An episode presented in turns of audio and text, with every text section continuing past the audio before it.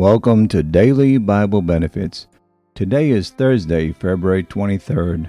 On this day in 1945, during the bloody Battle of Iwo Jima, U.S. Marines from the 3rd Platoon, East Company, 2nd Battalion, 28th Regiment of the 5th Division take the crest of Mount Suribachi, the island's highest peak and most strategic position, and raise the U.S. flag.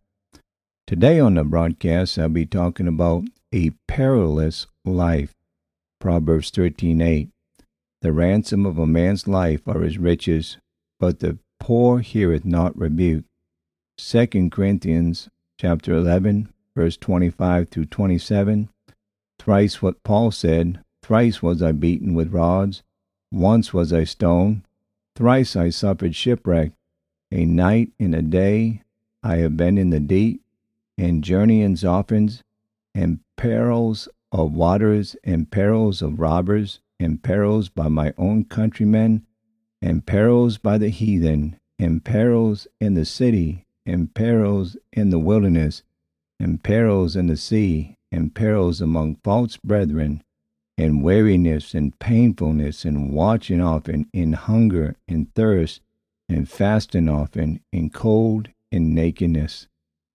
Hebrews chapter 11, verses 33 through 38, who through faith subdued kingdoms, wrought righteousness, obtained promises, stopped the mouth of lions, quenched the violence of fire, escaped the edge of the sword, out of weakness were made strong, waxed violent in fight, turned to flight, fight, flight the enemies of the aliens.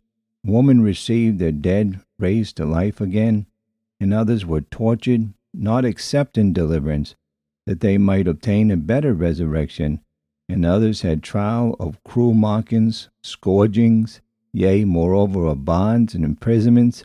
They were stoned, they were sawn asunder, were tempted, were slain with a sword. They wandered about in sheepskins and goatskins, des- being destitute, afflicted, and tormented of whom the world was not worthy. They wandered in deserts and mountains and dens and caves of the earth.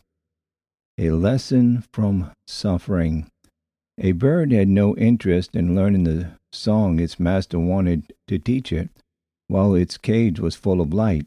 Its master covered the cage to darken it. He then whistled the same song over and over until the bird learned it by heart. When it could repeat it, note for note, the owner uncovered the cage and the bird sang it beautifully. This is an illustration of the way God sometimes deals with us. He darkens the cage of our lives in order to teach us some divine song. Thank you for tuning in to Daily Bible Benefits. Have a good and godly day.